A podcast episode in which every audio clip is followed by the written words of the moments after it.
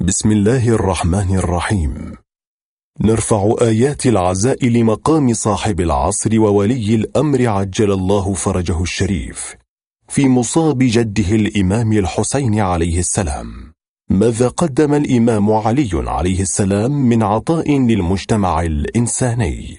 نقدم لكم محاضرة سماحة الحجة السيد منير الخباز دام عطاؤه في الليلة السابعة. من شهر محرم الحرام لعام 1442 للهجرة النبوية بعنوان الشخصية الناجحة في تراث أمير المؤمنين عليه السلام وذلك في حسينية السنان بالقطيف. صلى الله وسلم عليك يا رسول الله.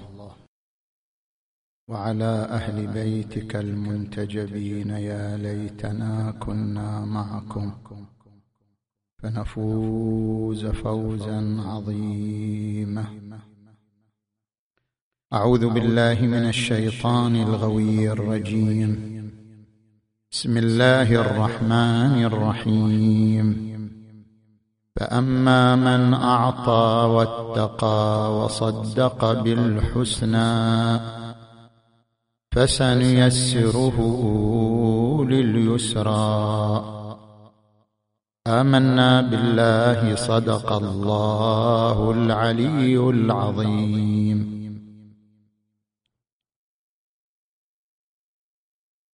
حديثنا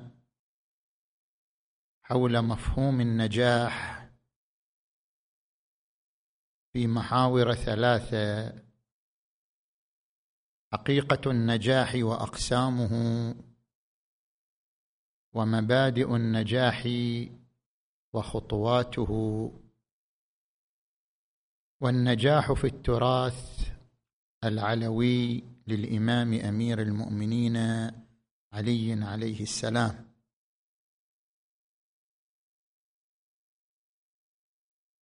كيف تكون إنسانا ناجحا في حياتك؟ كل منا يريد أن يصبح إنسانا ناجحا في حياته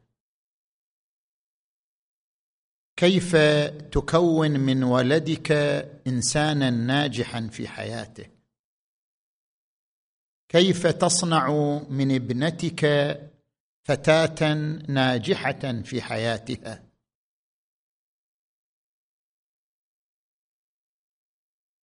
المحور الأول ما هي حقيقة النجاح وما هي أقسامه؟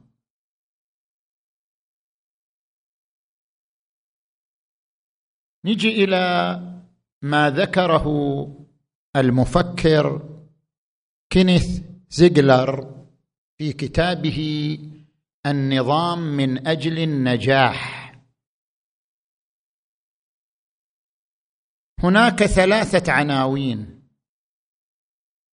فوز ونجاح وإبداع. ما هو الفرق بين هذه العناوين الثلاثة؟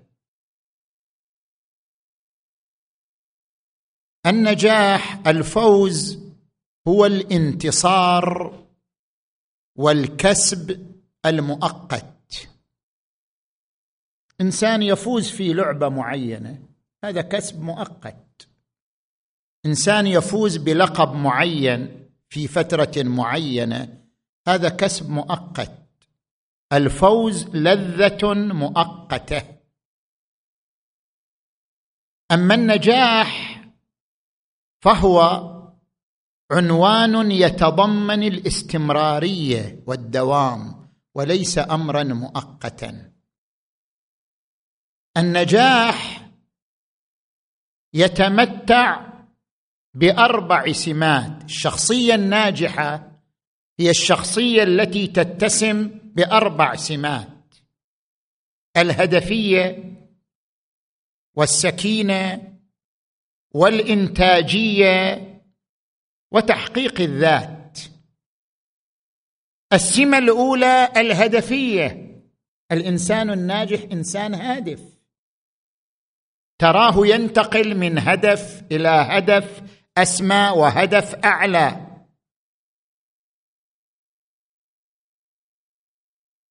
متخصص بروفيسور وهكذا ينتقل من مرتبة إلى مرتبة أخرى. إنسان هادف في حياته لا ينقطع عن الهدف لحظة.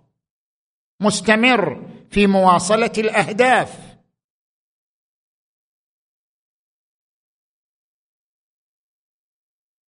لأنه إنسان ذو بصيرة. إنسان ذو بصيرة بل الإنسان على نفسه بصيرة. السمة الثانية السكينة تراه مطمئن هادئ. لماذا؟ لأنه عارف طريقة عارف خطوات طريقة. ما يحتاج يتوتر ولا يحتاج يقلق. إنسان هادئ مطمئن مستقر في طريقه. كما ورد عن الرسول صلى الله عليه وآله نضر الله عبدا عرف من أين وفي أين وإلى أين. واضح عند الطريق. ولذلك هو مطمئن. السمة الثالثة الإنتاجية. منتج. فرق بين النشاط والإنتاج. واحد يقول أنا نشيط يوميا أمارس نشاط. صح تمارس نشاط. بس تنتج أو لا؟ هناك فرق بين النشاط والإنتاجية. مدير شركة بس ما تنتج الشركة. ويوميا يمارس نشاط بس ما ينتج. معلم في المدرسة الروتين هو الروتين المقرر هو المقرر ما يتغير ما يتبدل. هو قاعد يمارس نشاط بس ما قاعد ينتج. الإنتاجية شيء وممارسة النشاط شيء آخر الإنتاجية أن يرى لك عطاء متجدد أن يرى لك عطاء متنوع. هذا يسمى بالإنتاجية. ولذلك ورد في الحديث من تساوى يوماه فهو مغبون اللي اليوم مثل أمس وبكرة مثل اليوم هذا إنسان مغبون خاسر. السمة الرابعة تحقيق الذات. خلاص ما دام هو إنسان منجز ومنتج فقد حقق ذاته ورضي عن ذاته ومن رضي عن ذاته تعامل مع الناس بالخلق الحسن. رضاه عن ذاته ينعكس على علاقته مع الناس. ما الإنسان اللي يعيش مشكلة ويا ذاته شوفه متوتر. توتره ينعكس على علاقاته مع الآخرين. الإنسان الراضي عن ذاته تنعكس ينعكس ذلك على علاقته مع الناس بالخلق بدماثة الطبع. كما ورد عن الرسول صلى الله عليه وآله أفاضلكم أحاسنكم أخلاقا الموطؤون أكنافا الذين يألفون ويؤلفون. نجي إلى أقسام النجاح. هولاكوي هولاكوي أستاذ في علم النفس إيراني يعيش في الولايات المتحدة. عنده نظريات في هذا المجال. يقول النجاح قسمان نجاح نسبي ونجاح حقيقي.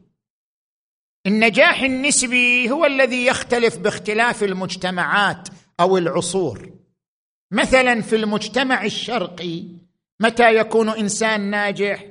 يقول بثلاث خاءات خون وخاك وخدى إذا جمع الخاءات الثلاث يعتبر إنسان ناجح. الخاء الأولى خون يعني الدم من أي أسرة؟ من أي قبيلة؟ ابن القبيلة الفلانية. هذا ميزة للنجاح. الخاك تراب. يعني الوطن من أي وطن؟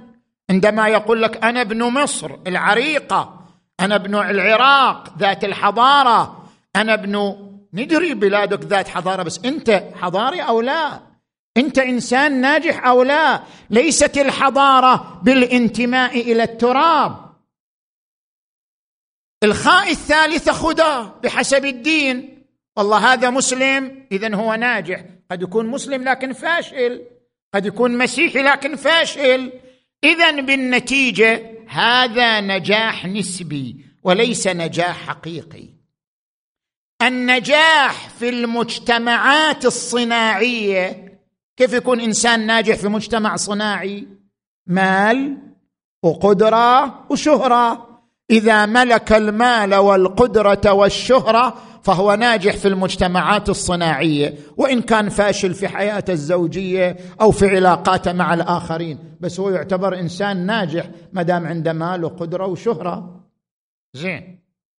تجي إلى المجتمع المعلومات الآن زمننا اليوم. اليوم كيف يكون الإنسان ناجح؟ زمن المعلومات. من يمتلك المعلومة ويمتلك الوعي ويمتلك القدرة على اغتنام الفرصة. هذا يعتبر إنسان ناجح بغض النظر عن صفاته الأخرى. هذا كله نجاح نسبي. النجاح الحقيقي بالسمات الأربع التي ذكرناها اولا. قلنا هدفية وسكينة وإنتاجية وتحقيق الذات. هذه هي سمات النجاح الحقيقي في كل مجتمع وفي كل زمن وعلى أي صعيد آخر. زين. نجي الآن إلى المحور الثاني من حديثنا. مبادئ النجاح خطوات النجاح. هنا عندنا كتاب علم نفس النجاح. دريسي هذا المفكر على مستوى علم النفس مشهور إلى كتاب علم النفس علم نفس النجاح. ترجمه الدكتور عبد اللطيف الخياط. هنا يتعرض لمبادئ النجاح وخطوات النجاح. نجي إلى المبادئ. كيف أصير أنا إنسان ناجح؟ لابد مبادئ عندي. زين. المبدأ الأول من مبادئ النجاح تحديد الهدف. تدري أنت ثلاثين بالمئة من الناس ما عندهم هدف؟ ما عندهم هدف. ما يعيشوا. يعيشوا يتزوجوا يشتغلوا بس ما عندهم هدف. ما ماكو هدف. ثلاثين بالمئة من الناس لا هدف لهم لأنهم يخافون من الإخفاق يخافون من التراجع فلا يشكلون لأنفسهم هدفا. الأهداف شيء والرغبات شيء آخر. والله أنا أرغب أتزوج وأنجب أولاد وعيشي الناس زين. مثل ما يقولوا لا لي ولا علي. زين؟ خب مو هدف. هذا يعني إنسان مسالم. يخافون من الإخفاقات. فلا هدف لهم. الأهداف شيء والرغبات والميول شيء آخر. كيف تقدر تصنع لك هدف في الحياة؟ حتى تصنع لك هدف لازم تمر بمراحل. خارطة طريق برنامج واعداد قدرة واستمرار. شلون؟ انت الآن تريد تدخل الجامعة تريد تختار تخصص أو انت انتهيت من بكالوريوس تريد تدخل ماجستير تريد تختار تخصص مناسب. كيف تحدد هدفك من هذا التخصص المناسب؟ زين؟ انت امامك مراحل. المرحلة الأولى الخارطة. خلي أمامك خارطة تخصصات حتى تدرس إيجابياتها وسلبياتها. بعد ما تشوف التخصص المناسب تنتقل للمرحلة الثانية البرنامج. طيب كيف كيف الطريق لهذا التخصص؟ كيف أسلك الطريق حتى أصل إلى هذا التخصص؟ انتهيت من هذه المرحلة تنتقل إلى المرحلة الأخرى. ما هو البرنامج الرسمي؟ طيب أنا حددت طريقي بس البرنامج الرسمي. أنا رايح أدرس ضمن جامعة. شنو البرنامج الجامعي للوصول إلى هذا التخصص؟ المرحلة الرابعة القدرة. عندي قدرة أو لا؟ اسأل نفسك من أول. هل هذا الهدف ممكن التنفيذ؟ أم لا؟ لأن العاقل من يسعى نحو هدف ممكن التنفيذ فلا بد أن تعد قدراتك وطاقاتك للسلوك إلى الوصول إلى هذا الهدف ثم تأتي الاستمرارية. كثير من الناس يعين له هدف سنة سنتين رد رجع عن التخصص شاف له تخصص ثاني تروف تشوفه مدة رد رجع راح تخصص ثالث يصير. أنت بعد أن تدرس التخصص تكتشف خصائصه حتى تبدع وتنتج لابد من الاستمرار. أديسون فشل مئات المرات إلى أن اخترع الكهرباء. صاحب ماكدونالد كم مرة فشل حتى صارت له هذه الشهرة العظيمة؟ أكو رجل صيني هونغ دافا. ذكروا عنا هذه القصة. ماذا هي؟ قبل أربعين سنة خمسين سنة. كان يعيش في قرية لا ماء فيها ولا عشب وأراد أن يوصل الماء إلى قريته. انتقل إلى منطقة أخرى وصار يحفر قناة مائية إلى قريته بمقدار عشرة كيلو متر هو لوحده استمر ستة وثلاثين سنة إلى أن حفرها وأوصل الماء إلى قريته وحول قريته من فقر إلى نعيم. الهدف يحتاج إلى استمرار يحتاج إلى ثبات يحتاج إلى مواصلة وإلا لا يمكن الوصول إلى النجاح بدون الاستمرارية. زين؟ المبدأ الأول هو تحديد الهدف عرفناه. المبدأ الثاني تحديد الأولويات. إذا تزاحمت الأهداف أمامك وتزاحمت المسؤوليات أمامك فلا بد أن تنتهج تحديد ما هو الأولى من هذه الأهداف والمسؤوليات. فرز الأولويات تحديد الأولويات. هذا مبدأ من مبادئ النجاح. أكو مشكلة يقع فيها كثير من شبابنا وأولادنا في مسألة تحديد الأولويات. إما أن يركز على وين الأرياح ها؟ وين التخصص الأسهل؟ وين التخصص الأسرع؟ وين التخ؟ ما يصير. أنت لازم يكون عندك أفق أرحب لازم يكون عندك أفق أوسع. أين التخصص الأصلح؟ لمجتمعك. أنت إنسان تريد أن تنهض بمجتمعك أن ترقى بأمتك. لاحظ التخصص الأصلح وليس التخصص الأسرع أو الأسهل أو الأسعد. المسألة المسألة الأولويات مو مسألة نفسية مسألة واقعية. ما هو التخصص الأصلح؟ زين؟ أو أنه مثلا يستعجل. في تعيين التخصص يمشي. لا لابد أن تستقرئ المعلومات بشكل وافر أو أن يستسلم لأسرته. ها أبوي إيش رأيك في التخصص أي تخصص أختار؟ قال له والله ولدي صير مدرس أنا مدرس صير مثلي. ها؟ أو أنا مثلا في الطب صير مثلي. أو كذا. لا تستسلم للبيئة في تحديد التخصص. أنت تملك عقل. تملك تفكير. اقرأ واقع مجتمعك. زمانك يختلف عن زمان أبيك. زمانك يختلف عن ظرف أبيك. حاول أن تنتهج التخصص الأصلح والأنفع بتفكيرك وبحسب رؤيتك. نجي إلى المبدأ الثالث الثقة بالذات. طبعا الثقة بالذات غير الغرور. واحد يقول لك أنا واثق من نفسي. قال أوه هذا مغرور. لا. الغرور شيء والثقة بالذات شيء آخر. الغرور هو تغطية النقص بالتعالي. كما ورد عن الإمام أمير المؤمنين لا تجد ذا أنفه إلا لعلة في نفسه. هو يشوف نقص في نفسه يغطيها بإظهار التعالي.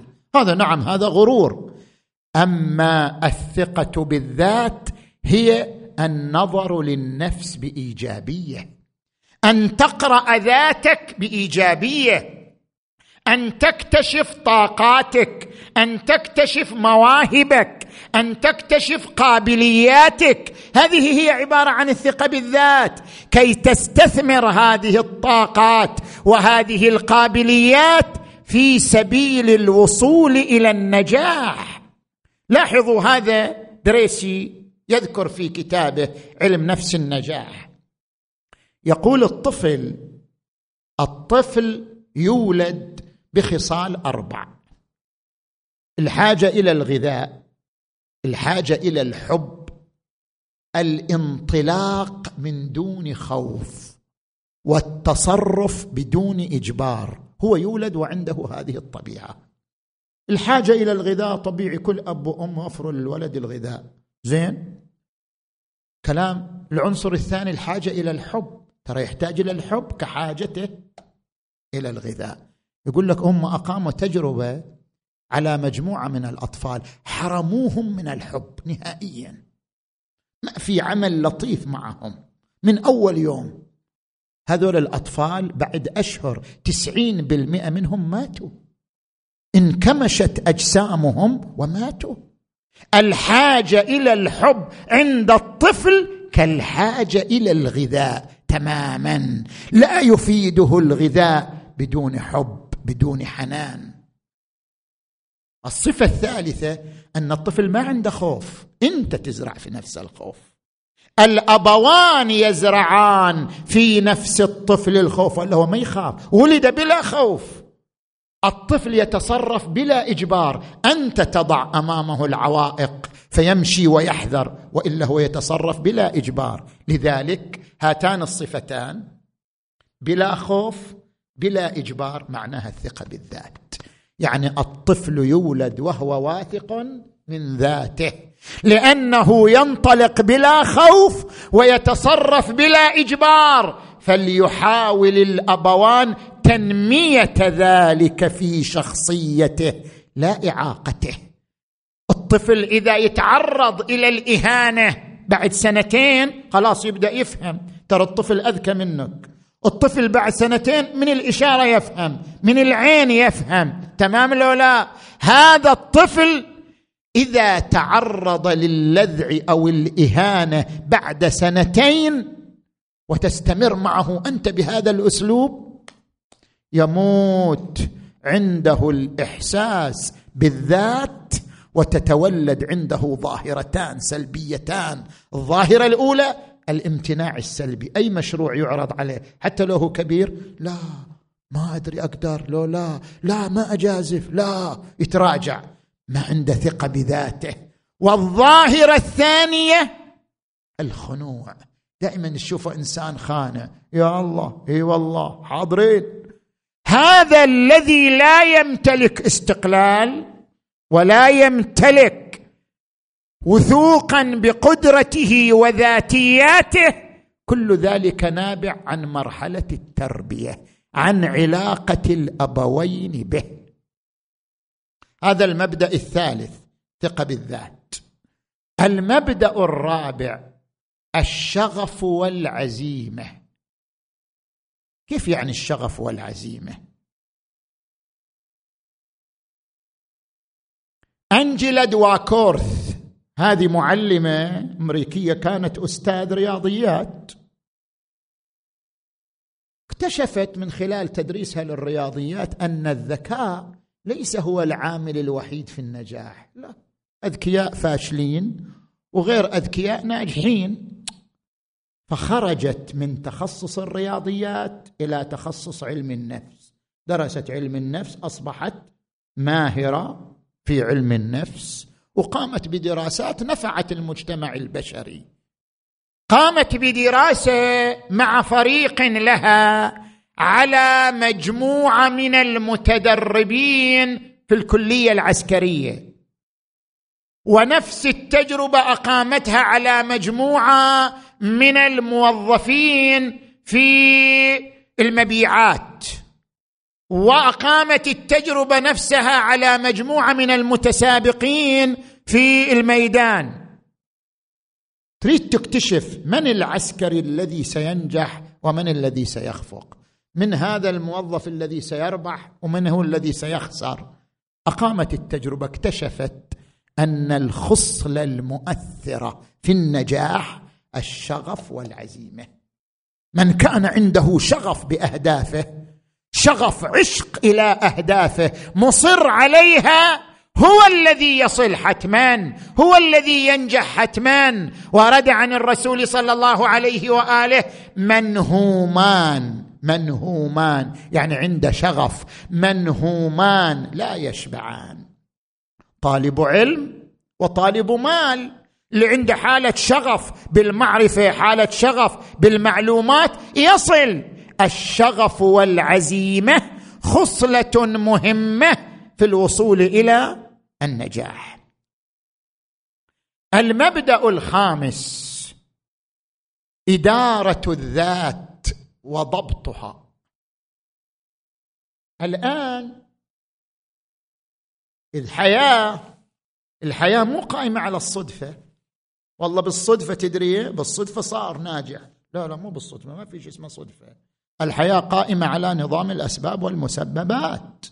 كيف تدير ذاتك وتغتنم الفرص وتتوخى الطرائق الصحيحة حتى تصل إدارة الذات وضبطها؟ كل إنسان عنده شهوات كل إنسان عنده غرائز بس يخصص له أوقات معينة. أوقات محددة مؤقتة قصيرة لإشباع غرائزه وشهواته. لا تطغى عليك غريزتك. لا تطغى عليك شهوتك لأنها تقف عائقا أمام نجاحك أمام وصولك. حاول أن تضبط شهواتك وأن تدير ذاتك. فلأجل ذلك هذا عنصر مهم في سبيل ومبدأ مهم من مبادئ النجاح. نجي إلى المبدأ السادس. المبدأ السادس النظام والترتيب. شنو الحياة ماشية بدون نظام؟ لا يمكنك الوصول للثانوية إلا بعد المتوسطه والابتدائي. ترتيب. لا يمكنك أن تنجب أولاد بدون نظام. عقد ثم زواج ثم إنجاب. كل شيء بنظام وترتيب. اذا لابد أن تمارس عملك أيضا بترتيب. لابد أن تمارس مذاكرتك بترتيب. لابد أن تدارس تدير علاقاتك مع الناس بترتيب. الترتيب مبدأ من مبادئ النجاح. أذكر لك الآن ما قاله المؤلف عن تجربة. جمعوا مجموعتين مجموعة ألف مجموعة باء حتى يكتشفوا الناجحين والفاشلين. قالوا لهم كل واحد منكم يكتب خمسين عنوان مهم في حياته. خمسين عنوان مهم. كل واحد منكم يكتب خمسين عنوان. المجموعة ألف والمجموعة باء اشتركوا في أربعين من العناوين كتبوها. افترقوا في عشرة. وين افترقوا؟ في الترتيب. مجموعة ألف بدأت في العناوين المهمة بأهمية الصحة أهمية القراءة أهمية العلم أهمية الوقت شافوا أن هذه المجموعة بينما تلك المجموعة وضعت هذه العناوين بعد رقم كم؟ تسعة وثلاثين بعد وقت بعد رقم تسعة وثلاثين كتبت هذه العناوين أدركوا من خلال ذلك أن المجموعة الأولى هي من تسلك سبيل النجاح هي من تملك مبادئ النجاح لأنها تعرف ترتيب الأمور وتقديم الأولويات على غيرها. زين. المبدأ السابع اتخاذ القرار. يلا بعد وش تنتظر؟ أنت الآن درست التخصص واستشرت ذوي الخبرة وعرفت الإيجابيات والسلبيات لك ليكن لك جرأة على اتخاذ القرار. الجرأة في اتخاذ القرار مبدأ من مبادئ النجاح. لا تخف ثلاثة. خطأ الفشل كلام الناس. لا تخاف. كل واحد يخطئ في حياته. طبيعي. لا تخاف تفشل. كثير يفشلون. ثم يرجعون. لا تخف من كلام الناس. لن ينتهي. الإنسان الناجح من يبدع والإنسان الفاشل من ينتقد صح لو لا؟ في كل مجتمع شوف الإنسان الناجح يقدم عطاء يقدم إنتاج متواصل مستمر والإنسان الفاشل قاعد يجمع عثرات يجمع أخطاء على زيد على عبيد فاشل ما عنده عطاء ما عنده شيء يقدمه للمجتمع. الناجح من يسير في حياته دون التفات قد يخطئ قد يفشل. ولكن ما دام يسير بوعي ودراسة فإنه يصل. نجي إلى الثامن المبدأ الثامن المبادرة. ورد عن الإمام علي عليه السلام إذا خفت من شيء فقع فيه فإن انتظارك له أشد من وقوعك فيه. بادر. كن الأول. كن المبادر. زين؟ المبدأ الثامن التو... التاسع التوازن بين الحقوق. عليك حقوق لأهلك لأصدقائك لعملك لعلاقاتك الأخرى. ورد عن الرسول صلى الله عليه وآله إن لربك عليك حق ولجسمك عليك حق ولأهلك عليك حق فأعط كل ذي حق حقه. زين انتهينا من مبادئ النجاح. نجي الآن إلى خطوات النجاح. ما هي الخطوات التي إذا سلكناها سلكنا طريق النجاح؟ الخطوة الأولى الخطوة الأولى من خطوات النجاح الوعي. قال أنبهك على نقطة معينة مفيدة جدا؟ كثير من الناس تظن العلم والمعرفة شيء واحد. هذا عنده علم اذا عنده معرفة لا العلم غير المعرفة. علماء الاجتماع يفرقون بين العلم والمعرفة. مو كل عالم عنده معرفة. ليش؟ المعرفة تعني ثلاثة أشياء معلومات وفن وفلسفة. هذا اللي تجمع الأمور الثلاثة. هذا إنسان صاحب معرفة. عن معلومات وفن وفلسفة. ما هو؟ كيف هو؟ لماذا هو؟ يعني انت الآن مثلا تسأل ما هي الصلاة؟ أنت تطلب معلومة الآن نسميه علم. كيف هي الصلاة؟ إذا أريد أمارسها بدقة كيف هي؟ هذا الآن أنت تطلب فن. لماذا الصلاة وما هي أهدافها؟ هذا هنا تطلب فلسفة. الجمع بين ما هو كيف هو لماذا هو؟ هذه معرفة. فهي تفترق عن العلم. من ملك المعرفة؟ هل مشى في طريق النجاح؟ لا يحتاج إلى وعي.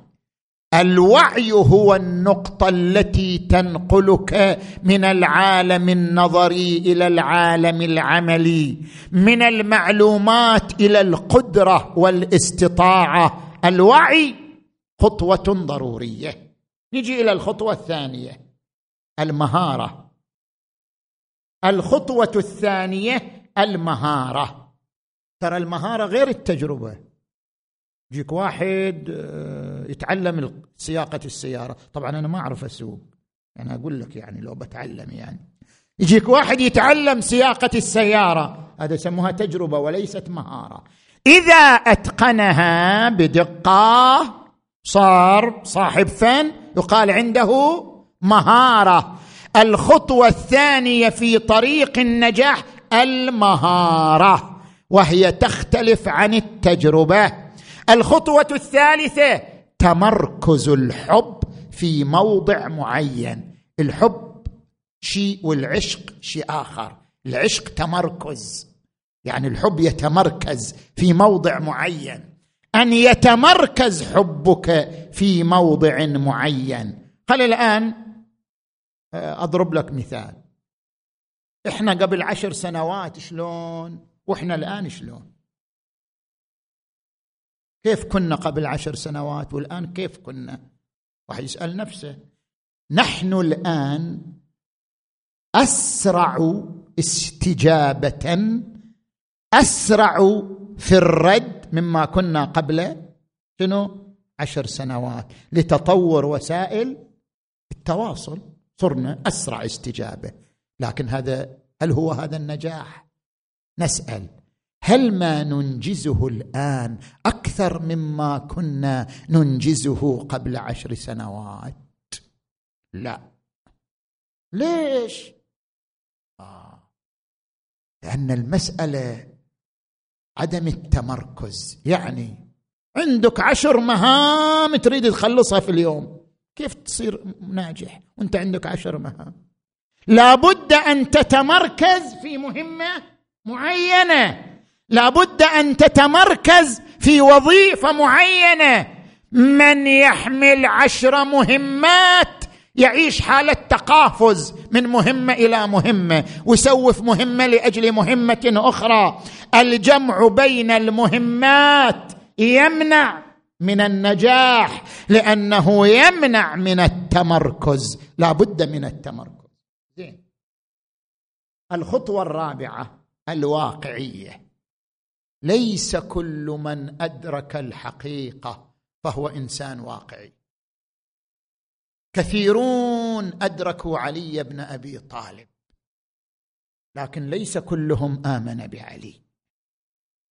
من يدرك الحقيقة شيء ومن يؤمن بها شيء آخر. كثير أدرك عظمة علي لكن ما دخلت في نفسه ولم يؤمن بها وجحدوا بها. واستيقنتها أنفسهم. هذا أدرك الحقيقة بس مو واقعي. إنسان مو واقعي لأنه لم يؤمن بها. وليس كل واقعي يتعامل مع الواقع بموضوعية. قد يتعامل مع الواقع بذاتية. أضرب لك مثال. كنت في الطائرة من واشنطن إلى أبو ظبي. جلس جنبنا بروفيسور في إحدى الجامعات. في الولايات المتحدة. زين؟ كان معي أحد الأصدقاء. صار يترجم لي ماذا يقول. طبعا أنا مو لابس هذا اللباس حتى يعرف من وين أنا وصفتي. حديث ثقافي عام. فهو الرجل أصولة باكستانية إنما هو بروفيسور لعله في الرياضيات أو في الفيزياء أنا الآن ما أتذكر. المهم أه وين وين النوابغ العرب؟ عندكم في العرب مثلا. نوابغ مثلا. جيب لي نوابغ عندكم في العرب مثلا. قلت له محمد باقر الصدر نابغة قال إيه لكن هذا شيعي. شلون؟ شلون؟ يعني هو يؤمن بالواقع لكن ما يتعامل بموضوعية يتعامل بذاتية لأنه شيعي. اذا عليه علامة استفهام. ما أقدر ما أقدر يعني أفتخر به شيعي طيب إينشتاين صاحب النظرية النسبية يهودي يعني يسقط عن الاعتبار؟ لا. ما دام إنسان مسالم قدم عطاء للبشرية قدم إنتاج للبشرية البشرية تحترمه وتجله. يهودي مسيحي شيعي سني إذا كان معطاء إذا كان منتج إذا كان مصدرا للعطاء والإنتاج يتعامل معه بموضوعية لا بذاتية. من هنا مبدأ الواقعية والموضوعية من مبادئ النجاح. المبدأ الخامس تحمل المسؤولية المناسبة. كيف يعني تحمل المسؤولية المناسبة؟ اولا أنت لازم تتحمل المسؤولية. لا تبرر أخطائك. خلاص أنت مسؤول عن نفسك. لا تلقي المسؤولية على الآخرين. انتهى. أنت لابد أن تتحمل مسؤولية حياتك وسلوكك وعلاقاتك. هذا شيء. وأن تكون المسؤولية مناسبة. يعني شنو مناسبة؟ يعني أن تضع المسؤولية في موضعها. شوف درجة الحرارة الطبيعيه كم؟ لولا الأطباء جالسين على الباب طاقم الصحي كم الدرجة الطبيعية للحرارة؟ 37 مثلا. أقل؟ لا فيه. أزيد؟ فيه. اذا أنت أيضا اجعل المسؤولية في موضعها المناسب.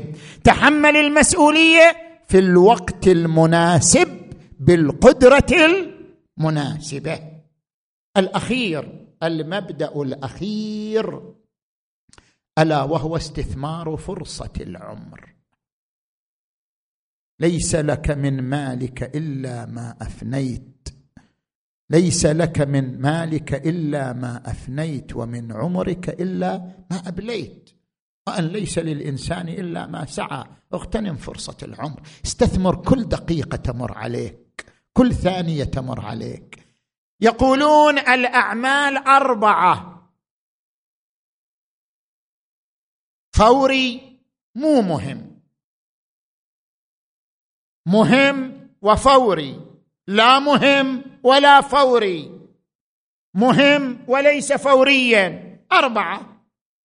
فوري وليس مهم. دق جرس الباب. وهذا فوري لازم تجاوب وإن كان مو مهم. أو أنت لازم تطفي النار طفي نار الطباخ الفرن. هذا فوري وإن لم يكن مهما. زين. العمل الثاني فوري ومهم. مثل الطوارئ حالات الطوارئ حالات الحوادث. فوري ومهم. العمل الثالث لا فوري ولا مهم. الجلسات والاستراحات والقعدات والولايم ها؟ لا هو فوري ولا هو مهم. زين؟ لا تدوخ حالك وتضيع أوقاتك في السوالف زين؟ ومهم غير فوري. كتعليم طفلك كدراستك كمذاكرتك. الناجحون هم من يركزون على القسم الرابع ويقسمون أوقاتهم على طبق مهامهم. اذا انتهينا من المحور الثاني مبادئ النجاح وخطوات النجاح. نجي إلى المحور الثالث. النجاح في التراث العلوي. تراث الإمام علي عليه السلام. النجاح في تراثه القولي وفي تراثه السلوكي فهنا عندنا نقطتان مشرقتان في حياته. النجاح في تراثه القولي ما هي مقومات النجاح عند علي بن أبي طالب؟ اقرأ لك روايات سريعة عن علي بن أبي طالب لترى أن عليا كان مفكرا عبقريا متحدثا عن النجاح قبل أن يتحدث علماء النفس قبل ألف وأربعمائة سنة. المقوم الأول تحديد الهدف. قال عليه السلام أقرب النيات في النجاح أعودها بالصلاح. الهدف الصالح لمجتمعك هو الذي يقربك إلى النجاح. قال في فرز الأولويات من أومأ إلى متفاوت خذلته الحيلة. لا تنظر إلى أمور متفاوتة تخذلك حيلتك. انظر إلى واحد منها وركز عليه وخذ به. من أومأ إلى متفاوت خذلته الحيلة. وقال عليه السلام إن رأيك لا يتسع لكل شيء. ففرغه للمهم فمن اشتغل بغير المهم ضيع الأهم. المقوم الثاني النظرة الإيجابية. انظر لنفسك بإيجابية. تفاءل بالخير انه تنجح. أكو نظرية يسموها نظرية الجاذبية. هي إلى الآن ما تحولت إلى علم. يعني إلى الآن ما دخلت علم النفس. نظرية الجاذبية. يقولون كل إنسان يجذب إليه ما يتناسب مع نفسه. إذا هو إنسان متوتر وين الأشخاص المتوترين يجوا إليه؟ عين وعناد إحنا نقول. زين؟ إذا هو إنسان متوتر يجذب إليه التوتر. إذا هو إنسان مستقر يجذب إليه المستقرين. أنت عندك جاذبية. تجذب إليك أشخاص يناسبوك تجذب إليك ظروف تناسبك تجذب إليك أفكار تناسبك. لذلك حاول أن تجعل من نفسك ايجابيا حتى تجذب الإيجابيات من الأشخاص من الأفكار من الظروف. المقوم الثالث الاستفادة من التجربة. يقول أمير المؤمنين من استغنى عن التجارب عمي عن العواقب. وانت مريت بتجارب. ليش ما تستفيد منها؟ ليش ترد تقع في نفس المحاذير مرة أخرى؟ اقرأ تجاربك الماضية كي تتلافى اخطاءك المستقبلية. من استغنى عن التجارب عمي عن العواقب وقال عليه السلام من لم ينفعه ما وقع به من البلاء والتجارب لم ينفعه شيء من العظة. يحتاج انت توعظه وتذكره إذا لم ينتفع من ماضيه وتجاربه الماضية. المبدأ الرابع الخبرة من عقول الآخرين. قال عليه السلام لا ظهير كالمشورة. وقال من استبد برأيه هلك. وقال من شاور الناس شاركهم في عقولهم. وقال من استقبل وجوه الآراء عرف مواقع الخطأ. إذا تريد تعرف الخطأ لازم تقارن بين عدة آراء حتى تكتشف النقص والخطأ. من عرف مواقع من ع... من استقبل وجوه الآراء عرف مواقع الخطأ. أيضا يقول علي عليه السلام من المبادئ قوة الإرادة. قوة الإرادة. الرجل على قدر همته. شوفوا ابن سبعين وهو ما زال معلم أو ما زال منتج أو ما زال مؤلف. الرجل على قدر همته. شوفوا إنسان عنده مواقف بطولية عنده مواقف يشهد بها التاريخ. الرجل على قدر همه قدر الرجل على قدر همته. قيمة كل امرئ ما يحسنه. المبدا الخامس المبادرة. ما أقرب النجاح ممن عجل السراح. يعني اغتنم الفرصة قبل غيره. المبدا السادس الصمود والجد والاستمرار. قال بشر نفسك إذا صبرت بالنجح والظفر فإن آفة النجح الكسل. الكسل هو الذي يمنعك عن الوصول إلى النجاح. بعد أكو حديث لطيف بقرأ عليكم. يقول عليه السلام شدوا عقد المآزر. شد العقدة يعني كن صاحب عزيمة. واطووا فصول الخواصر فضول الخواصر. واطووا فضول الخواصر. فضول الخواصر خاصرة منا ومنا تجي. يعني هذه علامة على الترهل علامة على الكسل. لا أخرج من حالة الكسل. زين؟ ثم يقول ولا تجتمع عزيمة ووليمة. إيش رايكم أنتم أصحاب ولايم لو عزايم هذا هني بعد هذا المحك هني. عزيمة لو الوليمة. يلا. ولا تجتمع يقول علي بن أبي طالب. ولا تجتمع عزيمة ووليمة. يعني صاحب العزيمة غير صاحب الوليمة.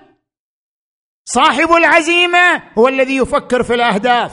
صاحب الوليمة هو الذي يفكر في امتلاء البطن زين؟ لا تجتمع عزيمة ووليمة.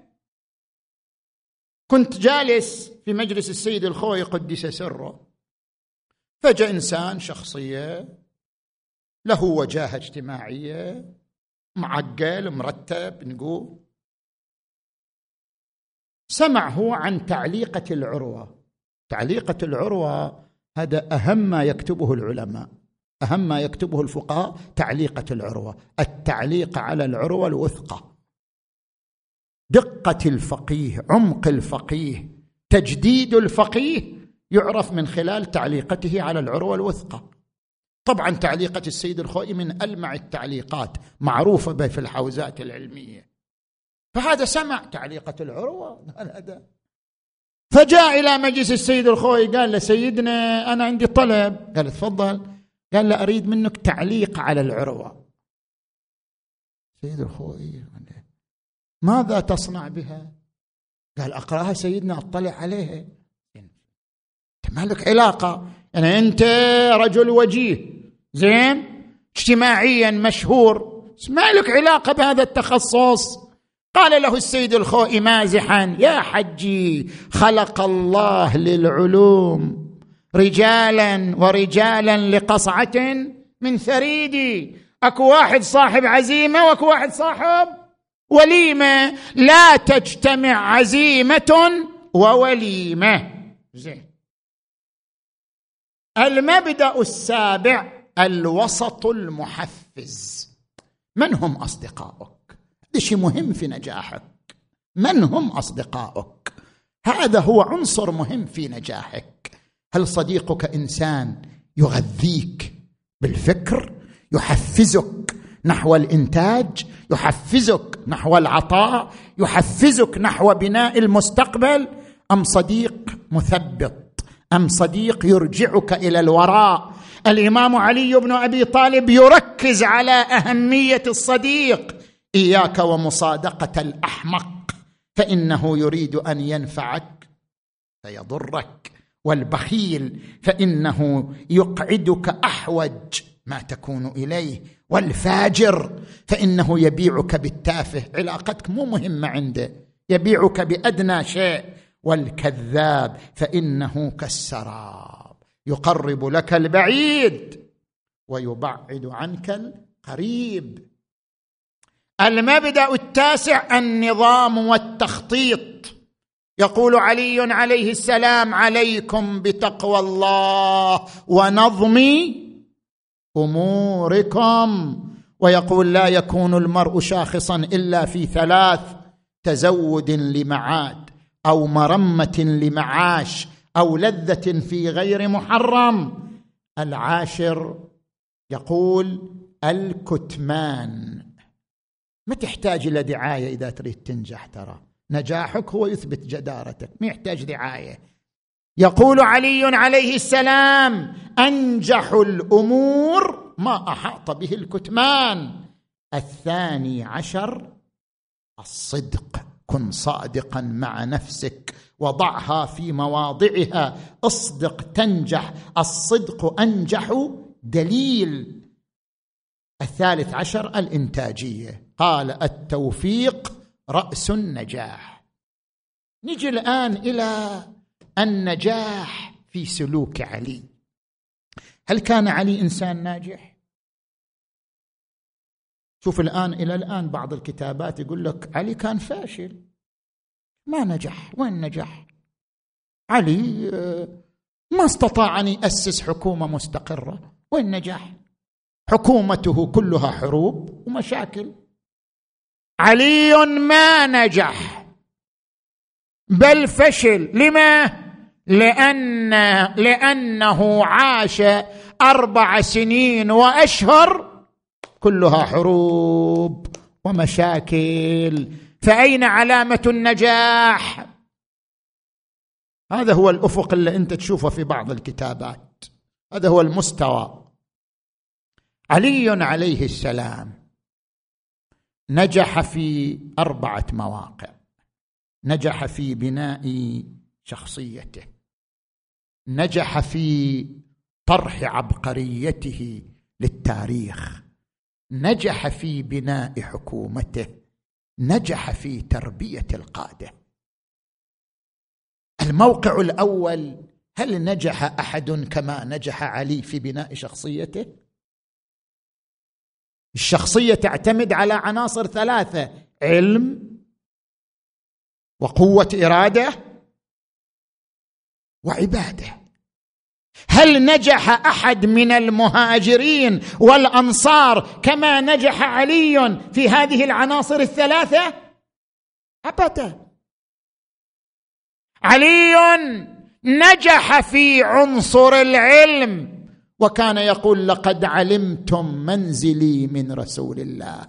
بالقرابة القريبة والمنزلة الخصيصة. لقد كفلني في حجره وأنا وليد يكنفني فراشه ويمسني جسده ويمضغ لي الطعام ويلقمنيه وكان يرفع لي كل يوم علما من أخلاقه ويأمرني بالإقتداء به وكنت أتبعه اتباع الفصيل أثر أمه فما وجد لي كذبة في قول. ولا خطلة في فعل. نما علي على علم رسول الله حتى قال علمني رسول الله ألف باب من العلم في كل باب يفتح لي ألف باب من العلم. وقال رسول الله أنا مدينة العلم وعلي بابها. وقال الخليفة الثاني سمعت رسول الله صلى الله عليه وآله يقول أقضاكم علي ورجع الخلفاء إليه في فقهه وقضائه وعلمه. علي عليه السلام بنى شخصيته على قوة الإرادة والتحدي والتضحية والفداء بأت على فراش رسول الله. فقال الرسول هل تبيت على فراشي؟ يا علي. قال أو تسلم يا رسول الله؟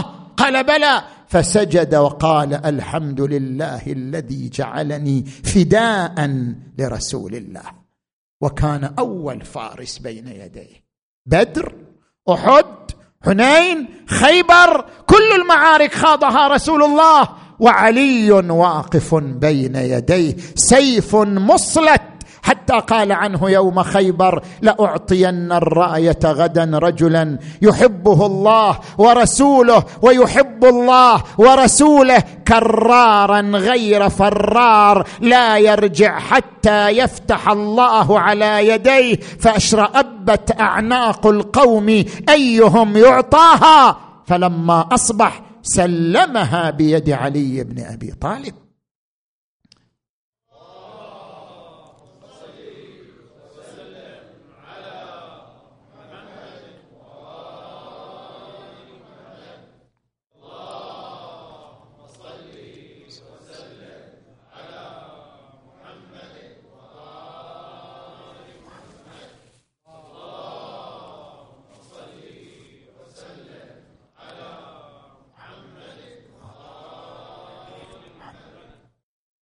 علي بنى نفسه في العبادة. ربطها بالله من أول يوم. ولقد كان رسول الله يمر عليه ويمسح التراب عن جبينه ويقول قم يا أبا تراب لكثرة سجوده وعبادته. فإذا علي بنى شخصيته في أعظم من هذه الشخصية. هل هناك نجاح في بناء الشخصية أعظم من هذا النجاح؟ الموقع الثاني. ماذا انتجت عبقرية علي؟ يجيك إنسان يقول لك وش انتج علي؟ وين هو النتائج ماذا انتجت عبقرية علي؟ تحدثنا ليالي عديدة. ما أنتجه علي في حقوق الإنسان. ما أنتجه علي في مجال القيادة. ما أنتجه علي في المذهب الاقتصادي الإسلامي. ما أنتجه علي في بناء دولة الأمة. ما أنتجه علي في العهد العلوي لمالك الأشتر الذي رسم فيه مفاصل دولة الأمة لتبقى فكرا مشعا على مدى التاريخ. هكذا نجح علي أن يطرح فكرا سبق زمانه سبق أمته سبق كل من سبقه في طرح هذه العبقرية النادرة الفائقة في مجال التخطيط والتنظير في الحقوق في الاقتصاد في بناء الدولة في مقام القيادة. الموقع الرابع علي بنى دولة مو ما بنى دولة. حاولوا أن يشغلوه بالحروب لكنه بنى الدولة. حاولوا أن يشغلوه بالحروب ليثبتوا فشله ما استطاعوا. بنى دولته فكانت دولته متميزة. أحدث نظام شرطة ولم يكن فيما سبقه من دول. أحدث ديوان المظالم ولم يكن فيما سبقه من دول. أحدث الفصل بين السلطات ولم يسبق إليه. علي بنى دولة ولم تشغله الحروب عن بناء الدولة. كان يراقب العمال والولاه والسوق والاقتصاد. لم تشغله الحرب عن تلك الحالة القيادية التي مارسها في بناء دولته المباركة. علي بن أبي طالب بنى قاده والقائد الناجح هو من يربي قاده. القائد الناجح هو من يصنع قاده. علي صنع قادة التاريخ وهذا من أهم صور النجاح. صنع حسنا وحسينا وعباسا وغيرهم. من يصنع القادة فهو قائد ناجح. علي عليه السلام لم ينظر لعالم المادة وإنما نظر لعالم المعنى. لم ينظر بالمنظور المرحلي وإنما نظر بالمنظور المستقبلي هذه الأقلام المشغوفة بعالم المادة المشغوفة بالمنظور المرحلي تقول فشل علي. ويقول بعضهم أنا معجب بعدالة علي لكن معجب بمبادئ معاوية أيضا. كيف؟ علي ركز على عالم المعنى ولم يركز على المنظور المؤقت لمرحلة صغيرة. لم يكن يهم علي أن يحكم. وقد قال نعلي خير من امرتكم. لم يكن يهم علي أن ينتصر عسكريا.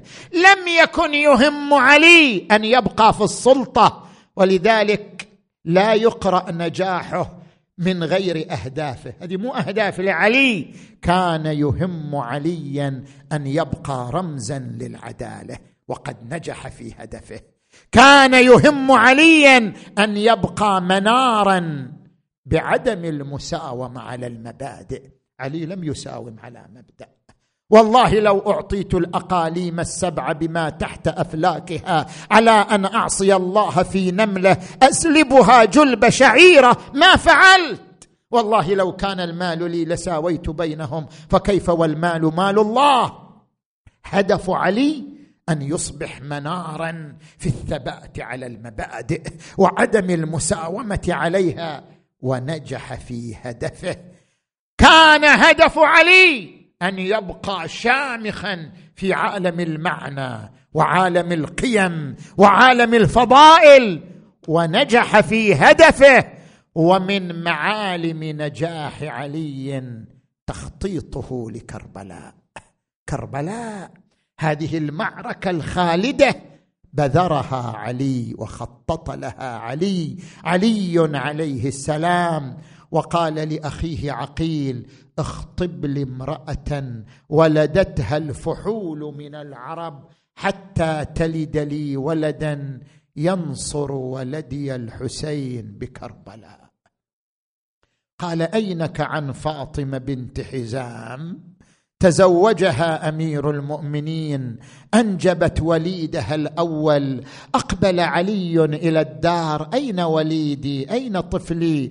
جيء به مقمطا وضعه في حجره وإذا بالطفل يلاعب بيديه من تحت القماط إلى أن خرجت كفاه أخذهما علي بن أبي طالب صار يقلب كفيه ويبكي قالت أبا الحسن قطعت قلبي. ما لي أراك تقلب كفي ولدي وتبكي. لماذا؟ قال لا تلوميني. لقد تذكرت ما يجري عليه. قالت ماذا يجري علي أبا الحسن؟ قال كأني بهاتين الكفين تقطعان يوم كربلاء. قالت على ماذا؟ قال يذهب يستقي الماء لأطفال أخيه الحسين فتقطع كفاه. قالت وماذا؟ قال ويقتل دون الحسين. أبا الحسن هذه بشرى هذه مو فاجعة بشرتني. الحمد لله الذي جعل ولدي فداء لولد الحسين فداء لولد فاطمة الزهراء. وصارت تنتظر ذاك اليوم ذاك اليوم اليوم يقتل ولدها دون الحسين. فلما جاء بشر بن حذلم إلى المدينة دخل المدينة يا أهل يثرب يثرب لا مقام لكم بها. قتل الحسين فمدمعي مدرار. الجسم منه بكربلاء مضرج والرأس منه على القناة. يدار ما بقيت فاطمية ولا هاشمية إلا وخرجت خرجت امرأة معصبة الرأس. قال من أنت؟ قالت أنا أم البنين. ها عندي أولاد أربعة. قال يا أم البنين عظم الله لك الأجر في عون. قالت الخلف والبقاء في رأس الحسين. قال عظم الله لك الأجر في جعفر. قالت الخلف والبقاء في راس الحسين.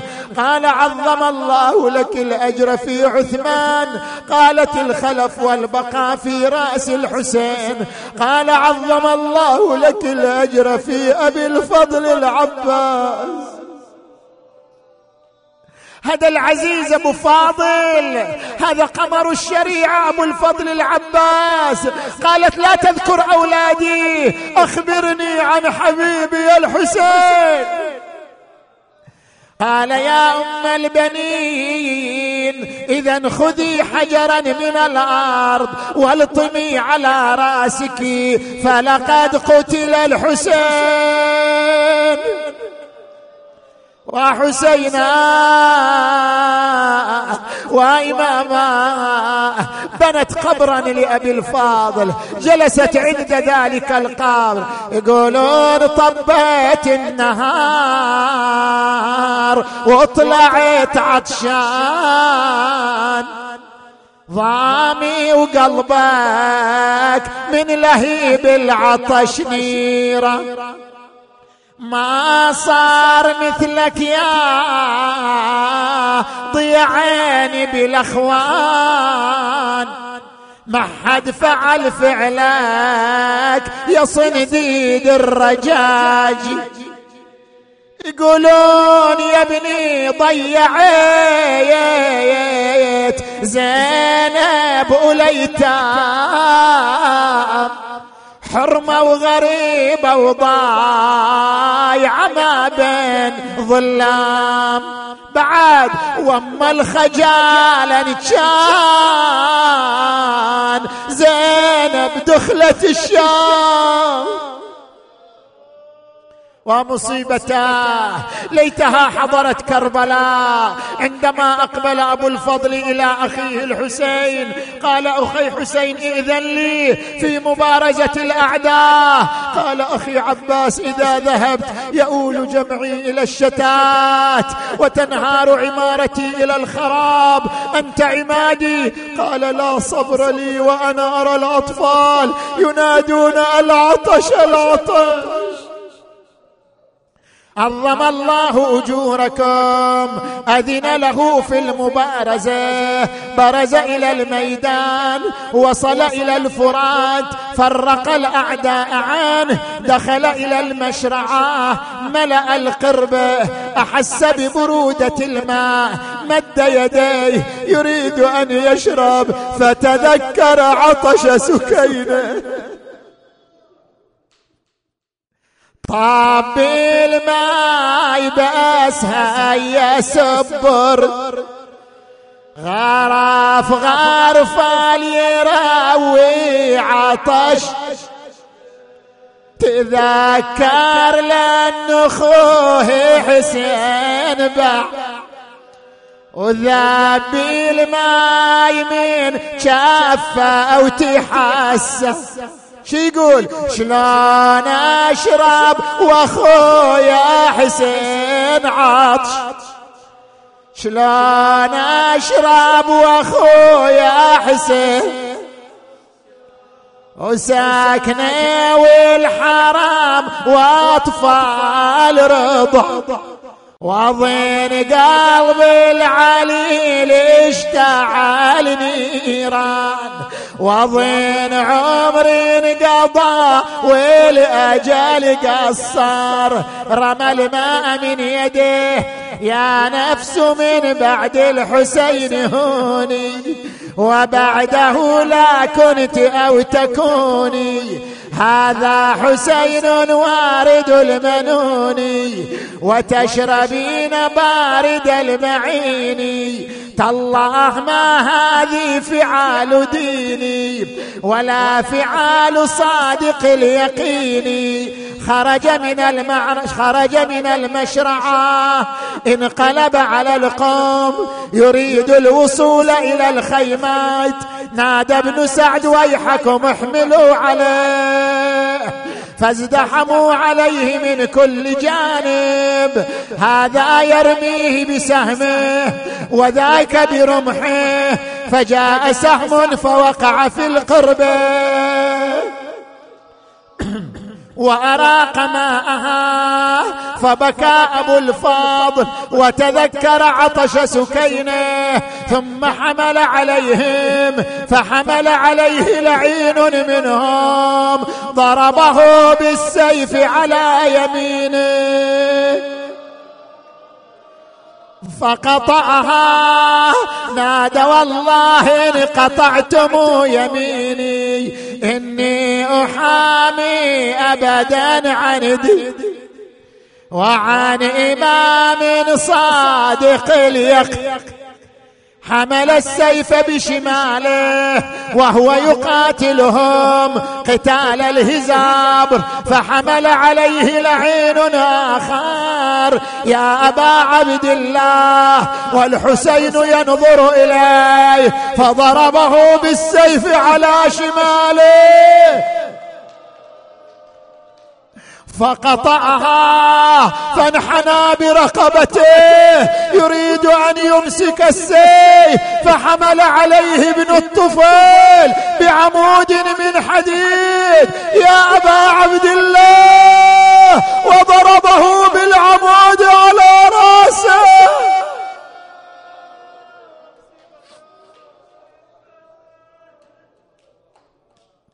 خر يخور في دمه. نادى عليك مني السلام. أبا عبد الله خرج الحسين من الخيمة.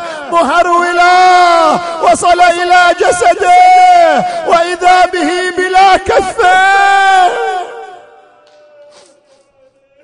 انحنى عليه وضع رأسه في حجره والعباس يرمي برأسه إلى الأرض.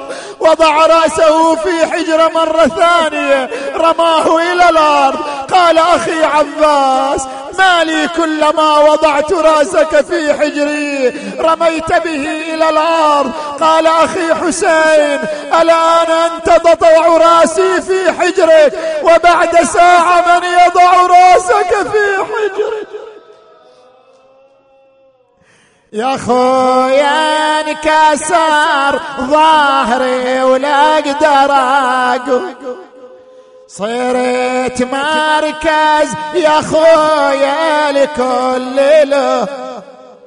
يا خويا استوحدوني بعدك القلب ولا واحد علي اليوم ينغر. قعد عندي وشاف مغمض العين. بدم مسابح متر بالخدين إيه والله متواصل طبر والرايا يا يا يا والراس نصين. أخي من يحمي بنات محمد إن صرنا يسترحمن من لا يرحم. يا الله اللهم بحق أبي الفضل العباس. اللهم تقبل أعمالنا. ووفقنا والمؤسسين والمؤمنين لما تحب وترضى. اللهم اغفر ذنوبنا واستر عيوبنا. اللهم اشف مرضانا خصوصا المرضى المنظورين.